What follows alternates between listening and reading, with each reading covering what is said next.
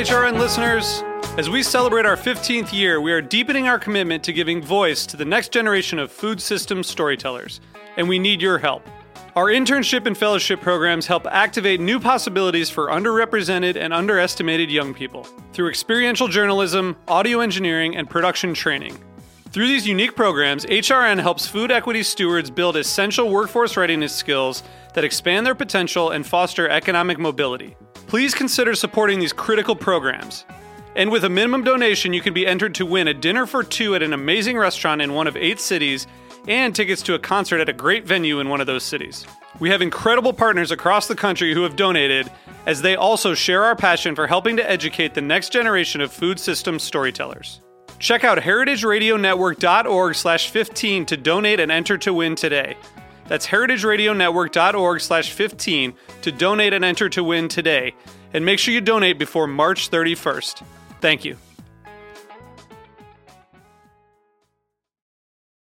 Two percent, two percent, two percent. Uh, the 2%'s right over here. Oh, hey, Jenna. I didn't know you shopped here. Uh, yeah, anything to support local food. Know what I mean? I definitely do. Though that's not the only thing you do in the name of good eats, obviously. Well, true. I also host Eating Matters every Wednesday at 5 p.m., where we talk about food policy and how it impacts all of us. Be sure to tune in. All right, gotta get the plug in there. I get it. Yep, I'm hashtag shameless. You know what else you can do to support the local food community, right? Well, yeah, make a donation to Heritage Radio Network, the world's pioneer food radio station. That's right. And I gotta call you out on the whole local thing. What do you mean? Well, the Farm Report, A Taste of the Past, Japan Eats, those are shows that take you around the country and the world. I'll give you that. So, how can listeners give their support? It's pretty easy. Just go to heritageradionetwork.org and click on the big red heart in the top right corner. It's pretty easy from there. Thanks. Nettle Meadow Farm Cheese and Spirits Pairing is a celebration of good food and beverages in the newly restored Barn Loft event venue at Nettle Meadow Farm in Thurman, New York. On Saturday, June 18th, come sample and savor, then buy your favorite cheeses and beverages to take home. Nettle Meadow cheeses have been praised highly in national media and have won prestigious awards from the American Cheese Society. Taste samples of goat and sheep cheeses paired with an array of local regional wines, beers, and ciders. You'll never forget your first sample of rich, creamy Kunik, Nettle Meadows trademark cheese. In Esquire, our very own Anne Saxelby said, Kunik, it may very well be the sexiest cheese in the USA. Nettle Meadow Farm is a goat and sheep dairy and cheese company in Thurman, New York, just below Crane Mountain in the Adirondacks between Gore Mountain, North Creek, and Warrensburg. It's owned and operated by Lorraine Lambiase and Sheila Flanagan. Both have a great love of animals, artisan cheese, and the unique challenges of farm life. Nettle Meadow Farm was originally founded in 1990, and it's the home of over 300 goats, dozens of sheep, and a variety of farm sanctuary animals. Again, the Cheese and Spirits pairing is Saturday, June 18th. For more information and tickets, visit nettlemeadowcheeseandspirits.com. That's N E T T L E, Meadow Cheese and meadowcheeseandspirits.com. This is Chef Emily Peterson, host of Sharp and Hot. You're listening to Heritage Radio Network, broadcasting live from Bushwick, Brooklyn. If you like this program, visit heritageradionetwork.org for thousands more.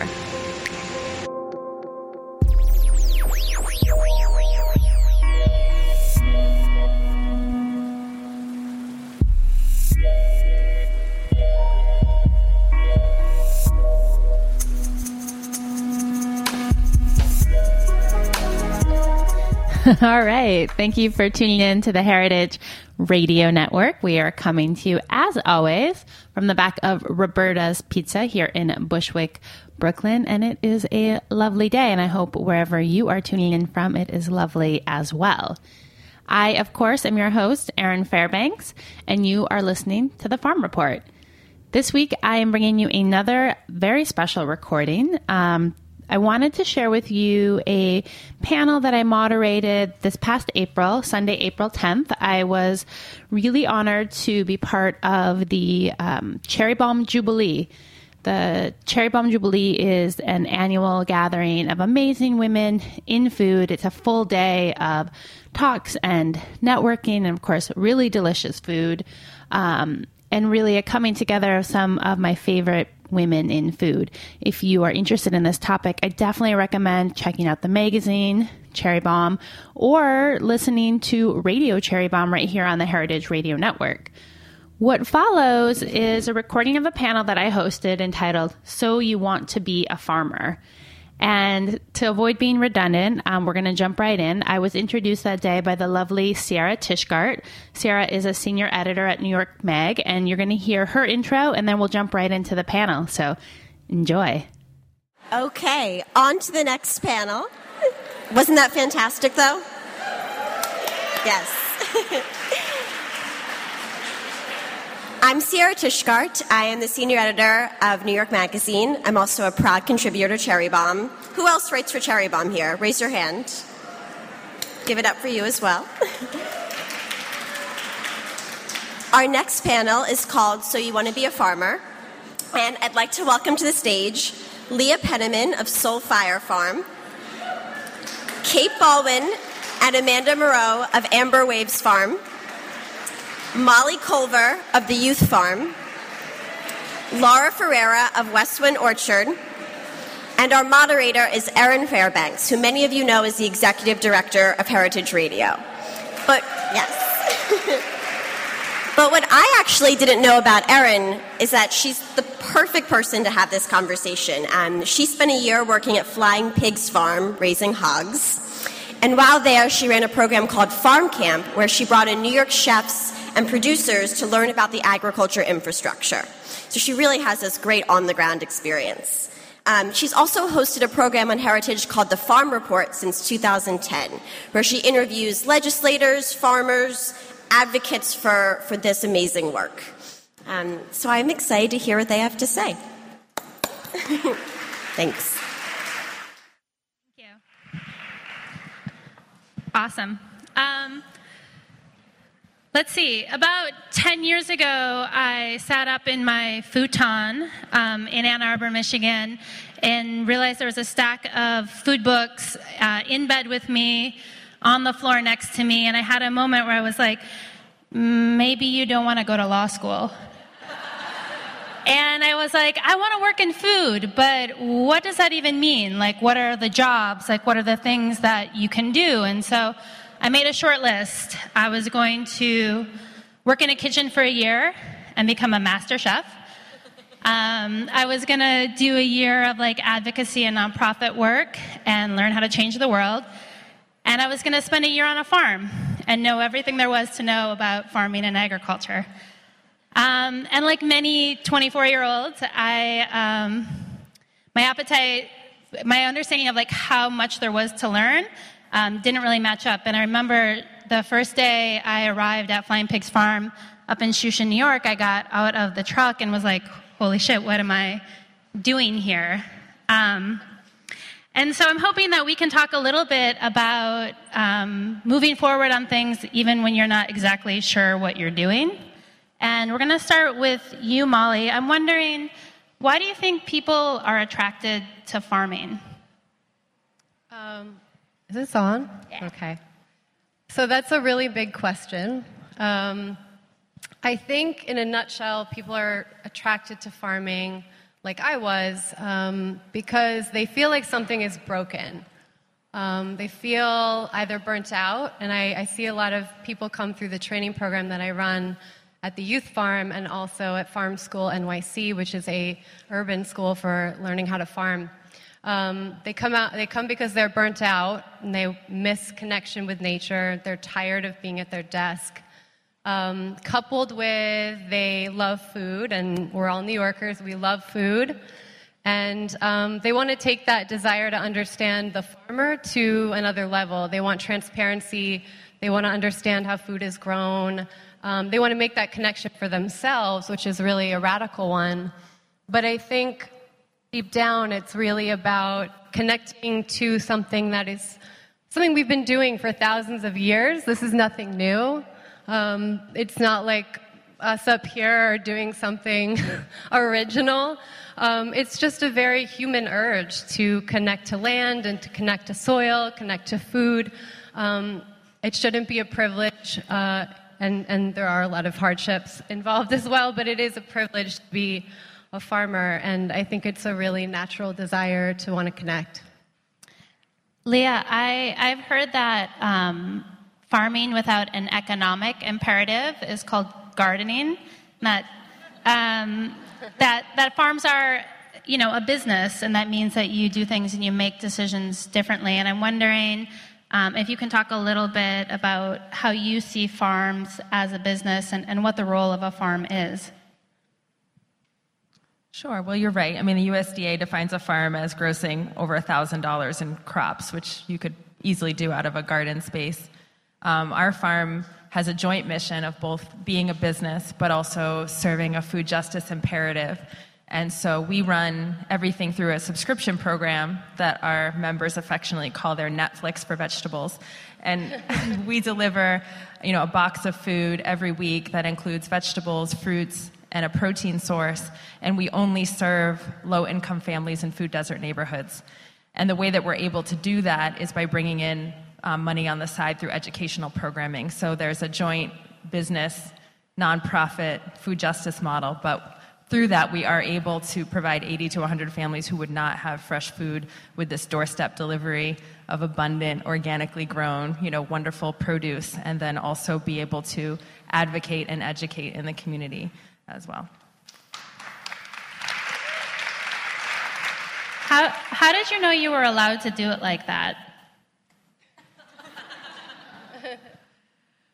It was really uh, there weren't was not a model for that. We really responded to community need. I've been farming since I was a teenager. I was one of those lost urban kids that didn't know who I was and someone was trying to save. And I, you know, I, I got a summer job on a farm and it felt like something real and rooted and grounded. And, and I knew that I'd want to have a farm eventually. So after working on other people's farms, it was really the moment when our neighbors said to us, you know, we don't have any good food to eat. I was living in downtown Albany, it's food desert neighborhood with no grocery stores. Like, will you grow food for us? And we made it work for that particular community. And the same thing with all of our training programs for farmers and our work with youth. The community asked us to do it, and we responded using, you know, our heart and intelligence. So we weren't following a model; we were just listening. Thank you. Thanks for doing that. Um, Katie, I want to talk a little bit about um, land access, which is like one of the biggest barriers for people who are getting started in farming. And you guys got access to your land in kind of a unique way, and I'm wondering if you can tell us what that was. Sure. Uh, so, to provide context to where we are farming on the east end of Long Island in the village of Amagansett, um, so the land values in considered the Hamptons is, is extraordinarily high. Um, so, for a new and beginning farmer, um, your options to access land is to lease land, either from a private landowner or the Peconic Land Trust, in our case, um, has been actively working to conserve farmland um, so we don't get totally blown out by McMansions out there. Uh, so we are currently working uh, with the town of East Hampton and lease land from them. And we also lease from our local land trust. And then there are also, there's a deep history of agriculture in East Hampton where um, you have farming families that have been in the business for 15 or 16 generations um, that have seen an, a complete evolution of the space and, and want to maintain a thoroughfare for new farmers to um, create these access points. So that's often called um, land link, where uh, retiring farmers are trying to connect with beginning farmers. And that's active where we are, but that's also active um, in New York State and in the Northeast and actually throughout the country. So I have a lease for my apartment, um, and it gets renewed every year. When you're leasing on a farm and you're like thinking about investing in infrastructure, like uh, water lines or greenhouses, how do you know that you can do that, that you have security from year to year? That's a great question, um, and I was I was reminded of of how sometimes seemingly insane it is that Amanda and I decided just to jump in on leased land. We were on a three acre lease term or a three three year lease term. We bumped it up to five woohoo.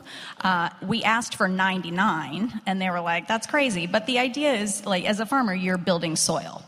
And, uh, and, and it is your currency uh, in, in building that. And healthy soils are healthy plants for healthy people.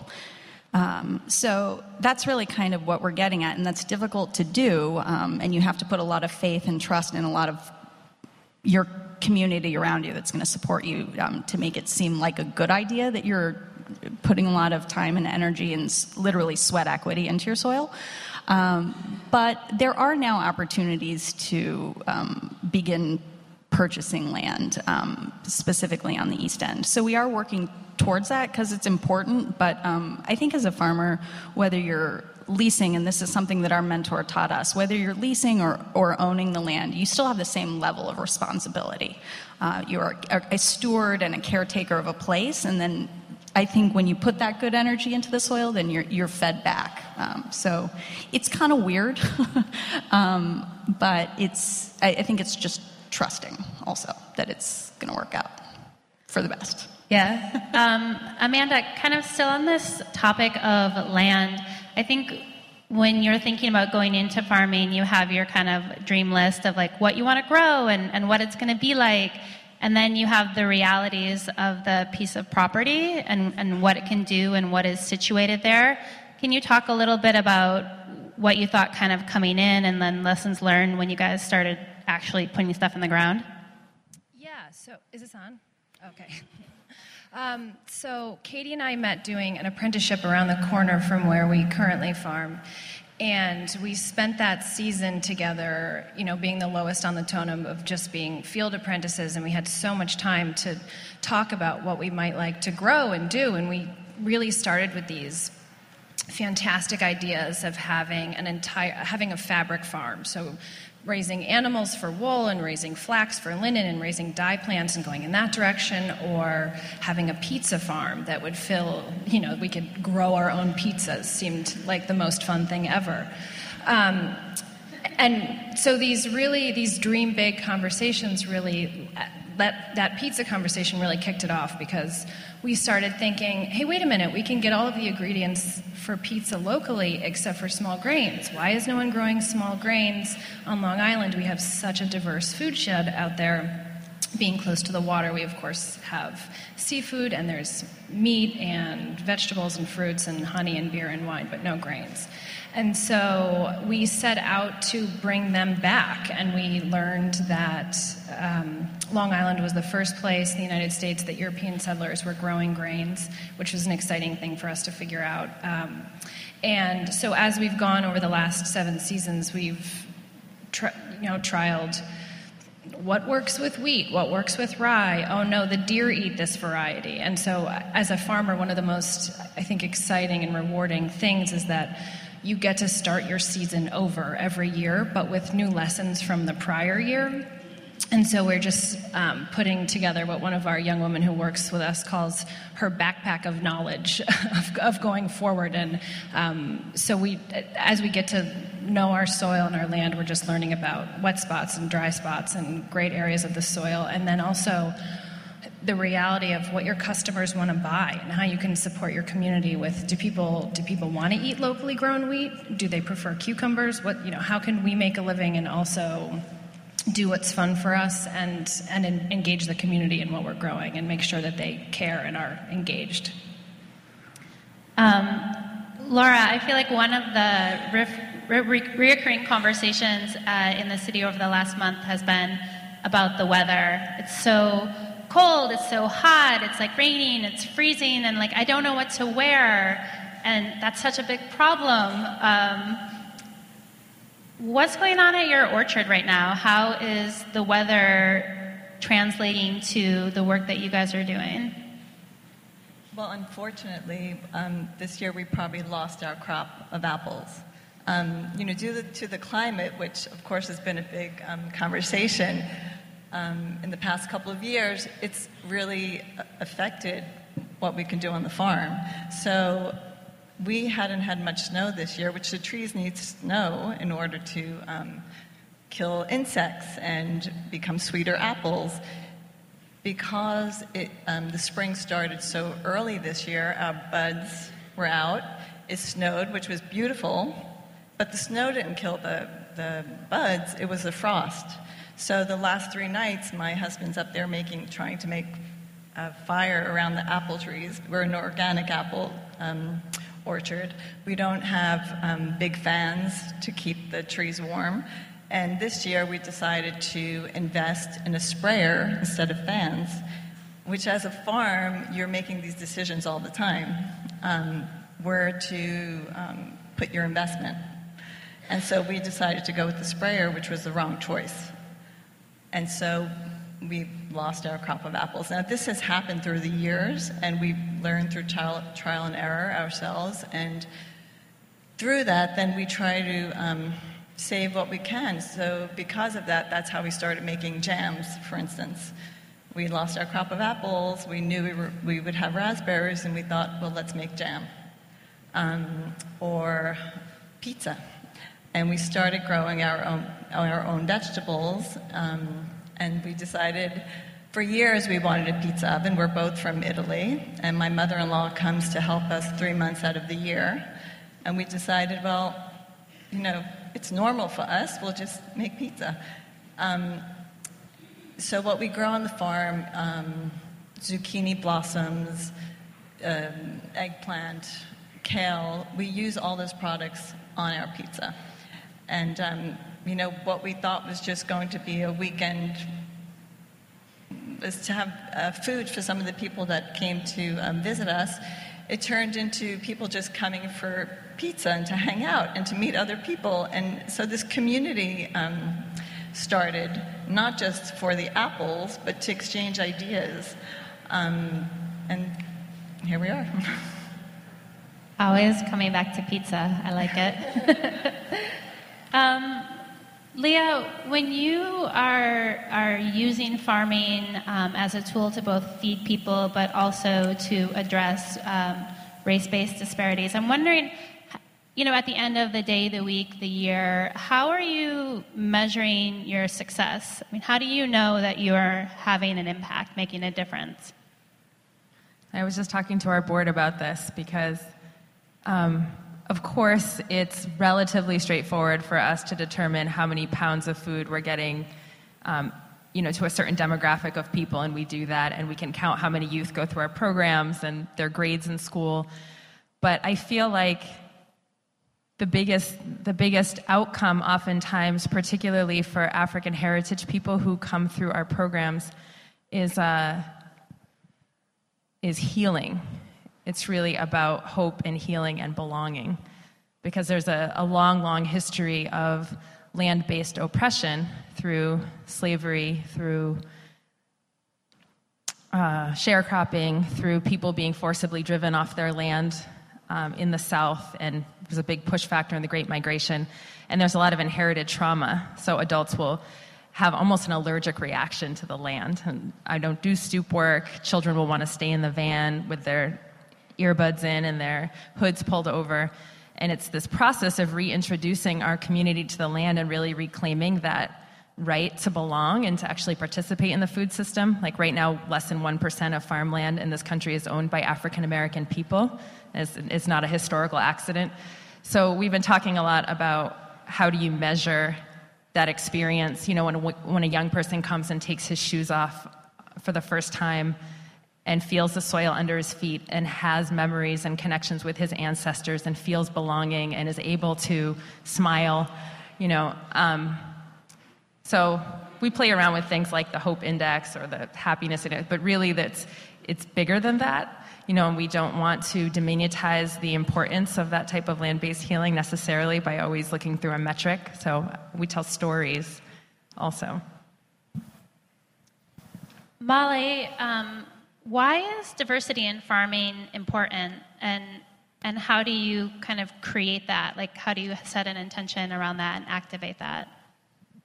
Yeah. Um, well, you know, to speak to Leah's point, obviously, um, there's a huge lack of diversity in the farming population um, in all kinds of ways. Um, age, so most farmers are that own land or own an operation are over the age of 50 at this point. Um, and so we, we need younger people getting into farming. Um, as Leah pointed out, um, there is a huge lack of black, Latino farmers, other farmers of color represented in the farming population. We also need more queer farmers. We need, we need farmers that essentially don't look white and male and 50. um, and while they're great, uh, we really need, we need that diversity because that's what makes a strong food system. Um, you know, I think what we're learning as eaters is, you know, that our individual acts um, make a difference, right? Like what we buy. Uh, if we buy Laura's apples, that, that's really important um, because it sustains her family, it helps sustain our farming heritage in this region, it helps protect our water sources because she's managing the land ecologically. All of those choices matter. And as a person with various types of privilege, white privilege, privilege of college education, um, privilege of being right handed, many different privileges, heterosexual, right? Um, I feel like it's my responsibility to, uh, in this community of food justice ac- activists, to be an ally to that and opening up diversity and opportunities for people that don't look like me to farm and to, sh- to create spaces for everybody to share their resources and not necessarily to always be the teacher. Um, and so at the Youth Farm, we really try to exemplify um, different farming traditions and really underscore the, the idea that farming is a shared human heritage, but many cultures in many places have perfected the art of organic farming. And again, this is nothing new. Organic farming is the baseline um, of what many, many cultures have done for millennia. And so just you know, bringing people into that is really exciting and, and remembering that this is for everyone to do, but also taking a really pointed and um, active role in opening up access to farming skills and just creating spaces for sharing that knowledge that exists. So, yeah. Kind of uh, on that note, Leah, you guys run a Undoing Racism Farmer Immersion Program that is um, focusing on folks who have benefited from white privilege. And I'm just, I'm like, who, comes to that? How, how, does it, how's that going? Like, what are you talking about? What's the response of the community been? Sure. Well, again, everything we do is really in response to people asking uh, things of us. So, for many years, we've had the Black and Latino farmers immersion, and that came out of us realizing that um, folks who were from the Bronx, for example, to go from that experience to a full season apprenticeship on the farm was just too big of a step. So we needed like a, a, smaller introduction in a culturally safe space where there was time for processing and looking at history and, and building community. So we developed these shorter programs for beginning farmers. But then folks who weren't black or Latino were saying, well, we want to do something like that too, that really focuses on justice and culture. And also experienced farmers were saying, we want to do that too. So we've started to diversify our programming. Um, this is the first year where um, we're, we're in, looking at supporting white folks in leadership in food justice and farming organizations to be able to bring an undoing oppression analysis and strategy back to their organizations. So we have a waiting list over 100 for that program. I mean, people are really, really interested in figuring out how to be anti racist and how to change the face of farming and food uh, to be truly inclusive and equitable. And we think the best use of our limited resources is to train trainers. So we're, we're working with executive directors and managers of programs and, and learning from one another, really, in that space. Katie, also um, building and bringing and creating more opportunities for, for women in farming. You guys run um, an interesting kind of internship program. Can you talk a little bit about um, why it's important and, and if you guys specifically like selected women or did women find you?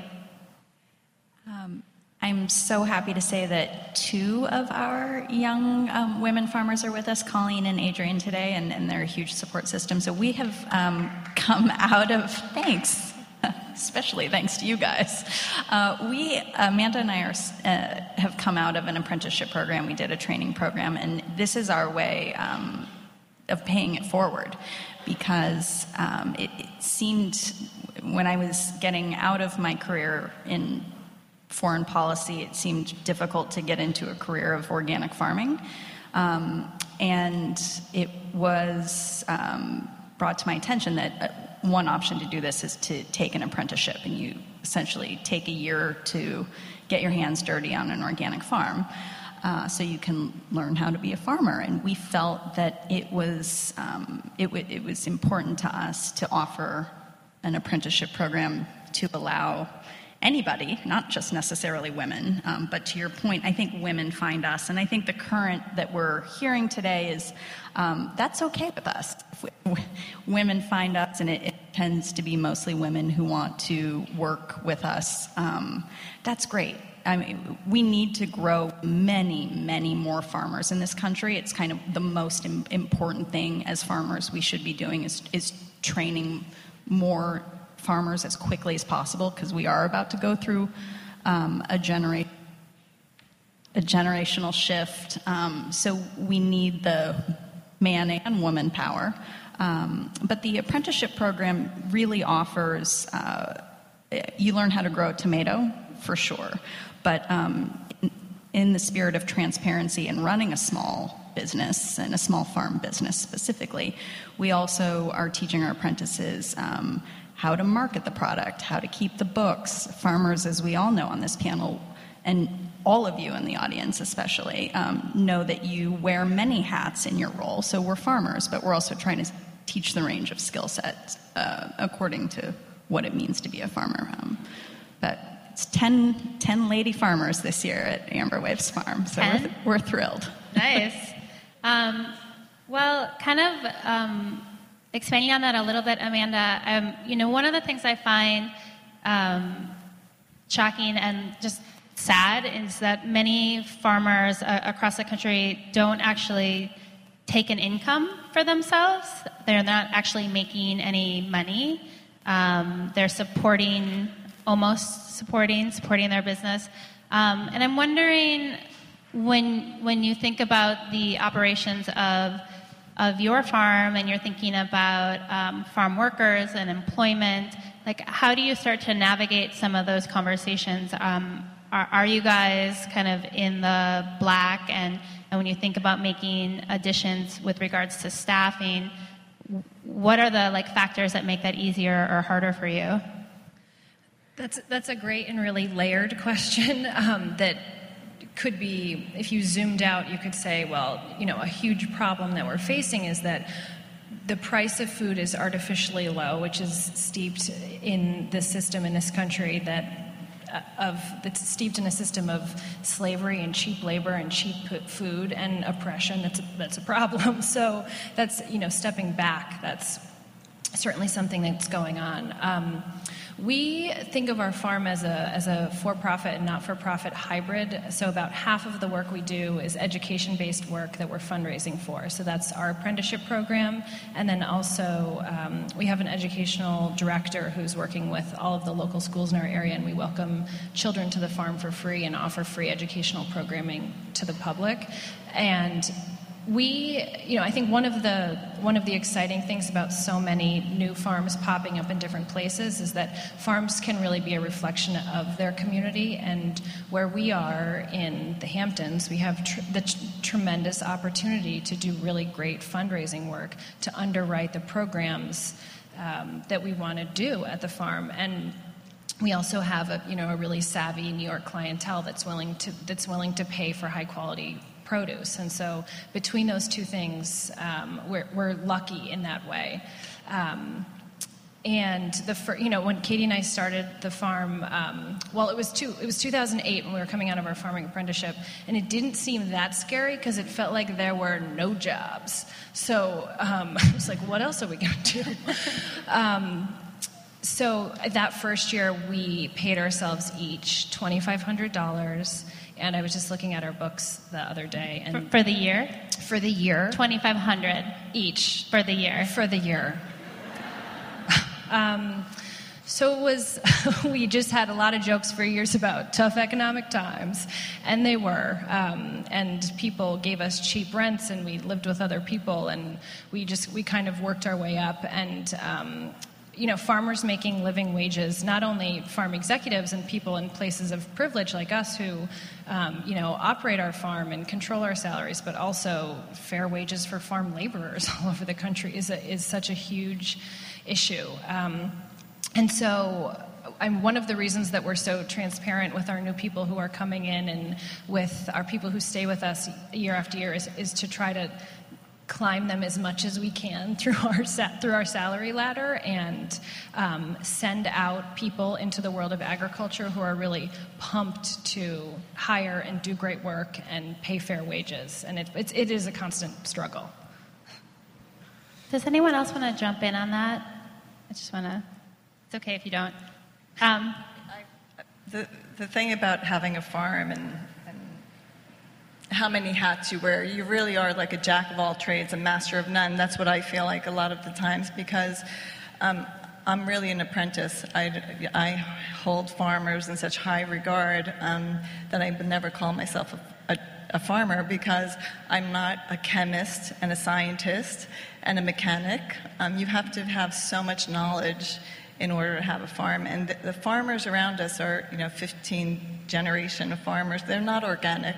Most of them are not because they can't afford to grow organic. They can't afford to lose their crop. We can because we have day jobs. We have a, you know, we've been doing this 14 years. It was accidental.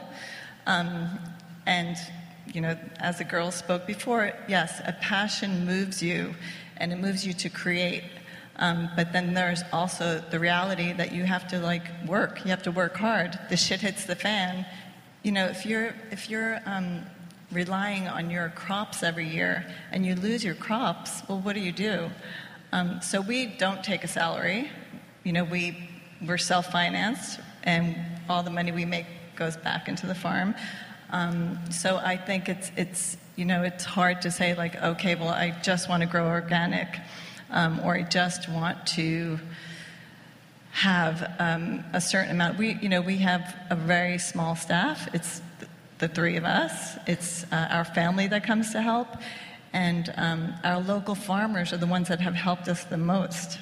They've inspired us to um, save the trees. These were 60 years old. These trees, and um, they're the ones that came to help us and give us information. They still do. If a tractor breaks, Jack will come over and help my husband fix it. So I think it's important this community of, of locals that are around you. It's not just us, but we need all the help we can get, and people willing to help you if you put out the love and dedication and it's authentic.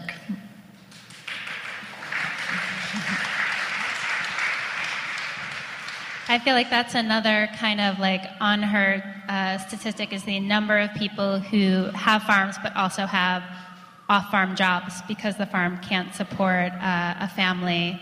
Um, I want to kind of go down the line, starting with you, Leah, and um, hear from you guys um, where you go kind of for uh, nourishment, for inspiration, um, what, to when you need to kind of get a little extra and, and what you might want to share with the audience today, whether it's a painting or a book or a, a saying or a personal practice, um, what kind of keeps you ticking?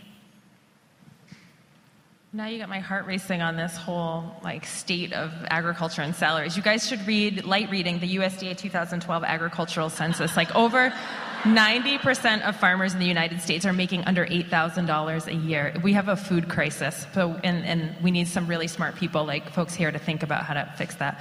But my sanity comes from going on a three to five mile run every morning at 5 a.m., no matter how dark, snowy, rainy, or hot it is. That's what I do. Um, that's a great question. I, uh, I am usually so tired at the end of a farming day. I don't really, oddly, like, like to cook for myself, but I'm like growing all this food, and it's like the quality of the food is extraordinary, and I just can't get beyond um, slicing a tomato. So sometimes that's just good enough and that, that is just I've, I've learned that like yeah well you put a lot of love into that tomato so just slice that tomato and go to bed and that's fine.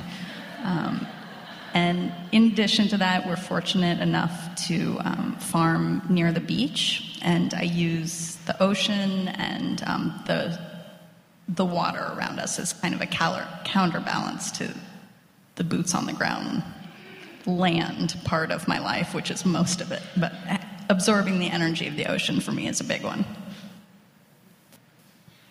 Um, I guess the short answer would be petting my cat. It really calms me down. Um, singing wherever, whenever I can um, really helps me. And um, this time of year always leaves me feeling incredibly crazy just because I'm managing a farm and I'm teaching and a lot of things are happening all at once. Um, but the community of people that are involved in food and farming in the city is incredibly inspiring. And I was teaching a class um, yesterday on propagation in my greenhouse and had such an amazing group of people of all walks of life um, sharing in conversation about where we want to see our food system go. And I just felt like I'm so glad that I'm here, even though I'm exhausted. And um, it's really that the community. So I encourage you all to join it. um, I think for me, I'm just always um, aware of how how much work my family were. They were farmers in Italy, and they worked so hard to come to the United States for a better life, right? Because farming was so difficult.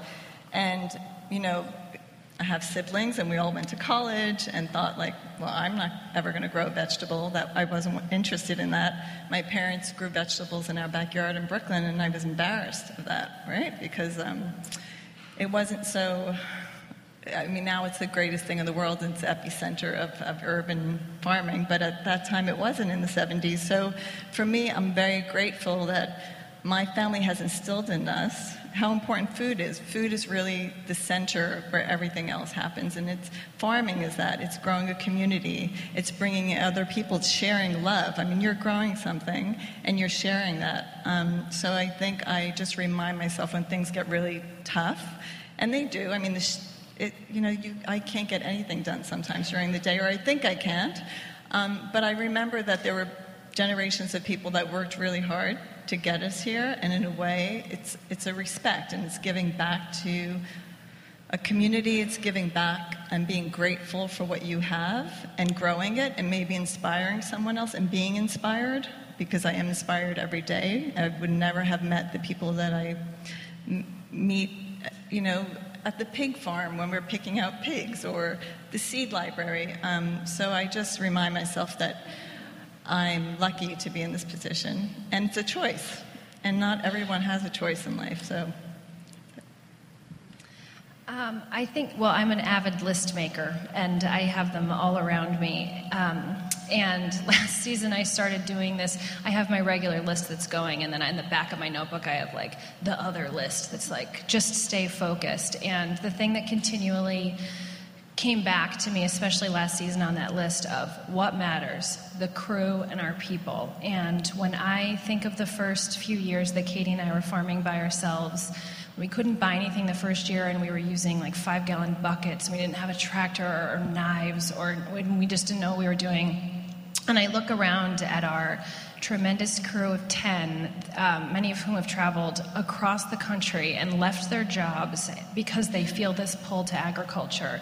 And they have come to be with us and to be taught by us. And I'm so honored by their commitment of time and so excited about the energy that they're putting in that it just feeds me. And I, I get excited to keep going. And I'm just have so much gratitude for that partnership and collaboration. Um, that, it, that if I can just focus on that in the back of my notebook of what matters, the crew, then keeps me grounded. Um, you guys are amazing and inspiring, and thank you so much.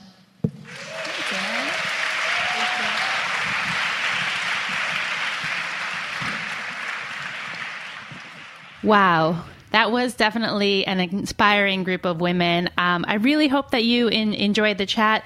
Like I said, if you want to hear more from leaders like this, um, amazing women in food, definitely check out Radio Cherry Bombe. It's every Thursday here on the Heritage Radio Network at one o'clock. It, of course, like the Farm Report and all our shows, is available for free. That's right. Uh, it's a, as an iTunes download uh, via Stitcher, via our website.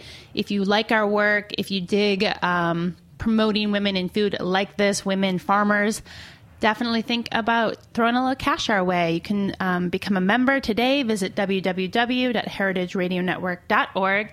Click that bean heart toss us a few bucks. It really means a lot. You can find me, Erin Fairbanks, on social media. I'm Erin underscore Fairbanks on Instagram, Twitter, and as of this past weekend, Snapchat. Um, lots going on on the snaps, guys. It's a new thing for me. So would love to hear from you either way. Uh, if you like the show, if you don't like the show, um, you know, leave us a review. Let us know what you want to hear more of, less of, and definitely check out Radio Cherry Bombe. Thanks so much for listening. Stay tuned in.